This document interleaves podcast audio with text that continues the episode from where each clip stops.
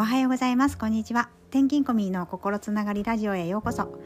この放送は転勤を得て感じたこと気づきや学びそしてこの放送を聞いてくださるあなたが少しでもゆるっとニコッとクスッとなってくれると嬉しいなと思い配信に至っております。今日のテーマは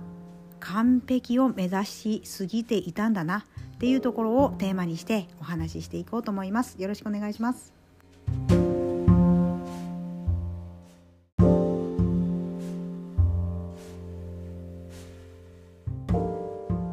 それではよろしくお願いします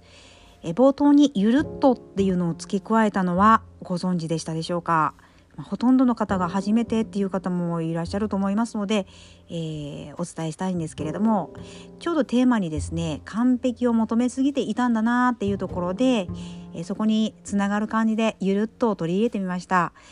えー、と言いますのも昨日の私の、まあ、夫婦の喧嘩でですねあ完璧を求めすぎてたなっていうのをこう反省しましたのでこれについてお話をしていきたいと思います。えー、具体的に言うとですね昨日旦那があのあのお仕事から帰ってきてご飯を食べていた時に、まあ、今日はこういう学びをしてこれがすごい気づいたんだよっていうのを伝えたんです。そしてその流れがですね結構こういろいろあってこのプロセスでこうこういうことこういうで結局こう話していた時にですね主人は「結局何が言いたいの?」とか、えー、結論は何?」みたいなことで 言われたもんですからえ私としてはですねその結論は何？って言われると寂しかったわけですよ悲しかったんですでこの悲しかったことを伝えればよかったなっていうのを思いましたでそこで私が伝えたことっていうのはいや結局そういうことを言われるとさいつも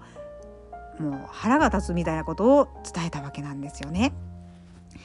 えー、だからこれを言う言い方これも今学び中なんですけれども「アイメッセージ」「ユーメッセージ」って皆さん聞いたことはありますでしょうか？この「アイメッセージ」っていうのは英語の「愛」ですねつまり「私」っていうのを集合にした表現のことで、まあ、私はそう言われると悲しいよとか私はこんな風にして学んだのにそこでこうブチって切られるととてもまあ辛いし悲しい気持ちになったよっていうそういう表現の気持ちを伝えることがアイメッセージっていう風になります。これはアメリカのですね心理学者トマス・ゴードンっていう方が提唱したコミュニケーションの技法になるんですね。このアイメッセージを使うと人間関係を良好に保ちますし、まあ、夫婦だけではなくて子供にもですねあのぜひ使っていただきたいなと思うんですけども一緒にこう過ごす中でですね「ああママ悲しかったよ」とか逆に「ママこういうしてくれて本当に嬉しかったよありがとうねっていうのを伝えることでですねまあ相手にも、えー、お子さんにも伝わりやすくなる結構取り入れやすくなるっていうところがメリットとしてあるみたいです。でこの U メッセージっていうのはあの英語の U ですね YOU つまりあなたっていうのを主語にした表現のことになるんですよ。で例えばなんですけれども、まあ、主人にしましょうか主人が例えば脱ぎっぱなしの状況を見ましたであなたいつも脱ぎっぱなしよねとかお皿洗ってくれるけど最あいやいやご飯は作ってくれるけど最後の洗うことって全然しないよねとかそう言われると、えー、相手に対しては命令する印象とかですねこう非難したり攻撃したりするニュアンスが強くなるわけですよ。これが言うメッセージ。あなた言うっていうのを主語にした表現のことなんですよね。まあつまり私これよく使ってたんですよね家族で。まあで落ち着いた時に考えてみてこれをまあもっと使えばよかったなっていう反省なんです。はいいかがですか？あなたは喧嘩します？喧嘩するっていうのはね逆に自分の気持ちを言えるからそれはそれでいいと思うんですよね私は。えー、お子さんの前で喧嘩はしてはいけないっていうこともよく言われますけれども私はよくするんです。だけど、まあ、相手のことを陰でこそこそこう「パパだから嫌だよね」っていうのはできるだけしないように頑張っています。言わない方がいいなと思って。そうするとですねどうしてもこう陰では何を言われてるのかなっていう不信感が感じてしまうかなと思って子供にとってはですね。なのでそこは言わないようにするけれども喧嘩はあのー、しているところを見せてしまってるところもあります。どうでしょうか？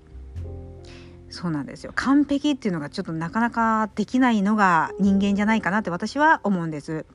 でも主人とか特に主人なんですけどには完璧を求めすぎてるがゆえになんでこうしてくれないのっていうのが強く出ているなっていうのを反省しているんですよね。皆さんどうですか？学んでるからって言って完璧ではないっていうのを まあここで